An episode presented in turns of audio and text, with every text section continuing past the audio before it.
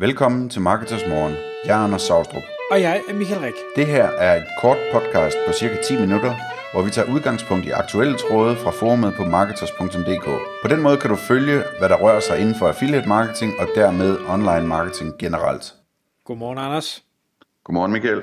Anders, i dag der skal vi tale om et emne, som kommer af et marketers medlem, der har henvendt sig til dig direkte og spurgt, hvordan søren skal jeg gøre i forhold til min hjemmeside, altså ikke en e-commerce side, men en almindelig hjemmeside. Det at have den hostet i en låst løsning kontra at have en open source eller en fri løsning. Og hvad var det, den historie gik ud på?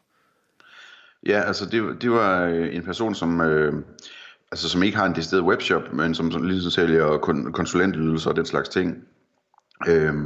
Og som så var i den situation, at den her hjemmeside, den simpelthen lå hos et bureau i Danmark, som havde sådan en løsning, hvor de stod for hele hjemmesiden, og så var der så alt muligt andet med, også med AdWords og linkbuilding og hvad ved jeg. Men hvor de ligesom stod for hjemmesiden, og det som den hjemmeside så skulle kunne sådan helt særligt, var sådan noget med, at den er perfekt SEO-optimeret, teknisk SEO er helt i orden og sådan nogle ting. Og den er sikkert også bygget op, så den kan konvertere godt eller et eller andet den stil.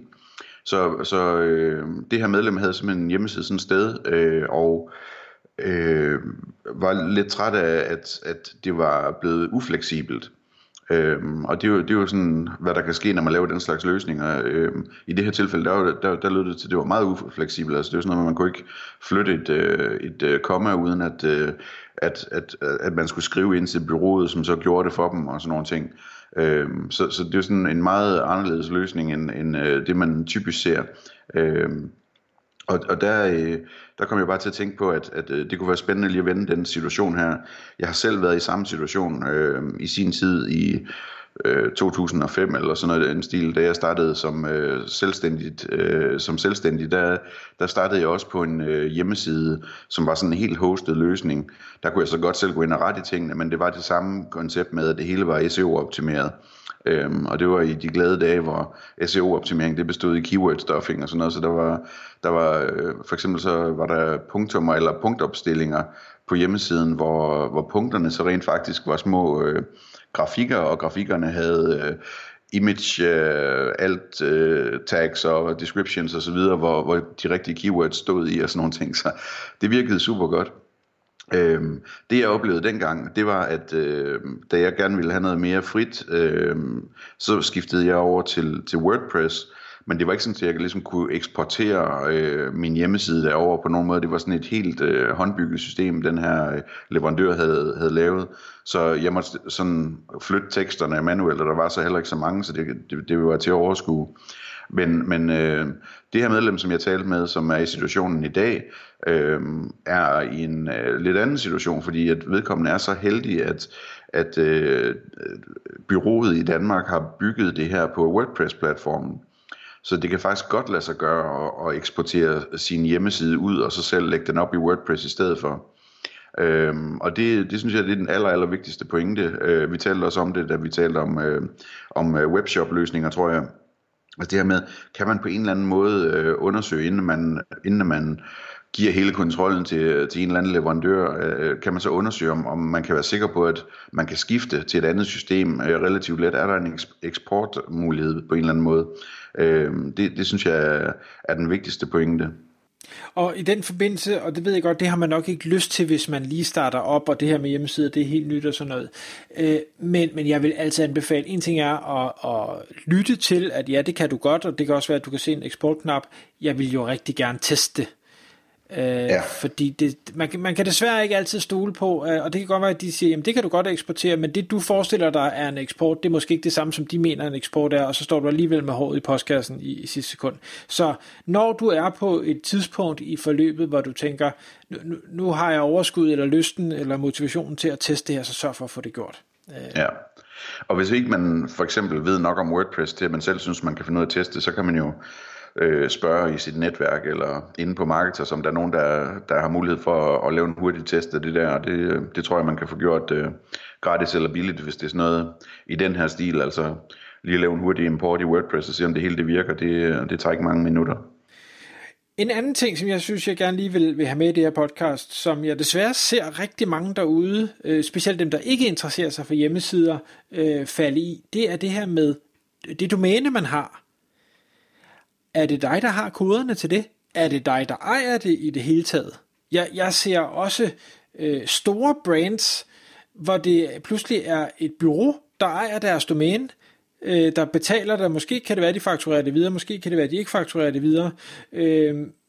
Og så den medarbejder, der lige var ansat i virksomheden på det tidspunkt, som godt vidste, det var bureauet, der ejede det, de stopper, eller hvad ved jeg, og så er lige pludselig ikke nogen, der ved noget som helst om noget som helst. Og skal du så til at have flyttet ejerskabet over, og specielt hvis du er i en situation, hvor du er blevet uvenner med dem, der så ejer det, så er det altså ikke bare lige. Så hvis ikke du ved, hvem der ejer det, hvis ikke du ved, hvor koderne er, så vil jeg sige, så stop, sæt lige det her på pause, og så find ud af det, fordi det er ekstremt vigtigt. Ja, helt bestemt. Det vil jeg også sige, altså man skal sørge for at eje sit domæne, det er nummer et. Og hvis man ejer sit domæne, så er man nået et rigtig langt stykke i forhold til at have en vis sikkerhed. Og jeg kan godt forstå, at man gerne vil have sådan en hosted løsning, fordi det er meget rart at vide, at alting det bare virker. Samtidig kan man selvfølgelig vide, for eksempel med sådan noget som SEO, at det kan godt være, at man har en leverandør, der siger, at det hele det er sat perfekt op SEO-mæssigt, men det betyder altså ikke, at man får resultater, fordi der er så mange andre aspekter i SEO, som er vigtige. Og det er langt fra sikkert, at den leverandør, tager sig godt nok betalt til, de har tid til at optimere på alting. Og så kan de sige lige så meget, de vil, at det tekniske er i orden, men det er ikke det samme som, at alt det andet er i orden 360 grader rundt, som Thomas Rosenstand ville sige. Så... Ja. Ja, og det kan være ekstremt frustrerende, hvis man står i den situation, for jeg er helt enig, hostet kan være rigtig godt, og det fritager dig for en masse udfordringer, som der kan være, men hvis du så pludselig selv bliver dygtigere, eller der er en eller anden konsulent, der henvender sig, eller du snakker med, der siger, jamen du kunne også lige gøre X, Y og Z, og du så hele tiden vender tilbage til din leverandør, det kan vi ikke, og det er også bare, det er ikke en sjov situation at være i, så det er hele tiden den der med, jamen vil du helst ikke have noget med det at gøre, eller vil du gerne have alle muligheder åbne med den risiko og de udfordringer og de følgeomkostninger, der selvfølgelig kan være i det? Det er jo lidt det, der er det store spørgsmål. Ja. Jeg tænker, Anders, hvis du skulle anbefale nogen, eller hvor vil du sige til nogen, at du skal have en hosteløsning, hvad er det for en type mennesker eller en type virksomheder, og hvilken type mennesker eller virksomheder vil du sige, du skal have noget mere fleksibelt, der er åbent? Altså, en ting er, om personen overhovedet interesserer sig for sådan noget teknologi, som sådan et CMS-system er, og om det er skræmmende for personen eller ej. Men en anden ting, der hurtigt kan afgøre det, er jo selvfølgelig, om folk har sådan specielle ønsker til features og tools og muligheder osv., hvor man kan se med det samme, at det bliver dyrt eller svært med en hostet løsning, så du må hellere få dig din egen løsning, hvor du så kan forberede dig på, at du skal bruge nogle penge på nogle programmører og nogle designer og så videre. Så det vil sådan være det umiddelbare, men jeg vil sige, at altså, når jeg sådan møder mennesker, som gerne vil i gang med at sælge deres ydelser eller et eller andet i den stil, jamen så at der er faktisk rigtig, rigtig mange af dem, hvor jeg anbefaler dem at starte med noget hostet, fordi at der er ingen grund til, at de skal spilde tid på at tro, at de kan blive dygtige til at programmere hjemmesider selv, eller til at bruge et CMS-system korrekt og sådan nogle ting. Så er det bedre at komme i gang og få lavet en masse indhold og få gjort sig nogle erfaringer, og så senere flytte det over på sit eget. Så vi kan måske slutte af med at sige, at det som jeg altid anbefaler folk, hvis de skal lave sådan en indholdshjemmeside, eller en konsulenthjemmeside, eller en terapeuthjemmeside, eller et eller andet, det er at starte med den hostede løsning, som ligger på wordpress.com. Der er forskel på wordpress.com og wordpress.org.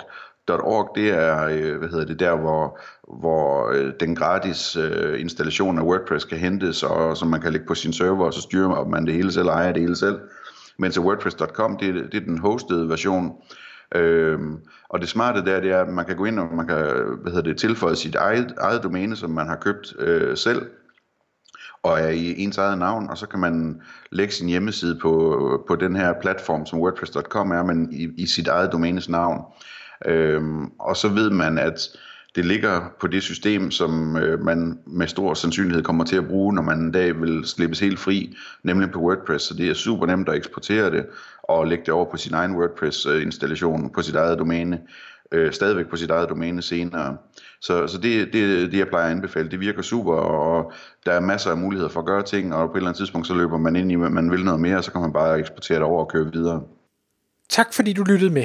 Vi vil elske at få et ærligt review på iTunes, og hvis du skriver dig op til vores nyhedsbrev på marketers.dk/morgen, får du besked om nye udsendelser i din indbakke.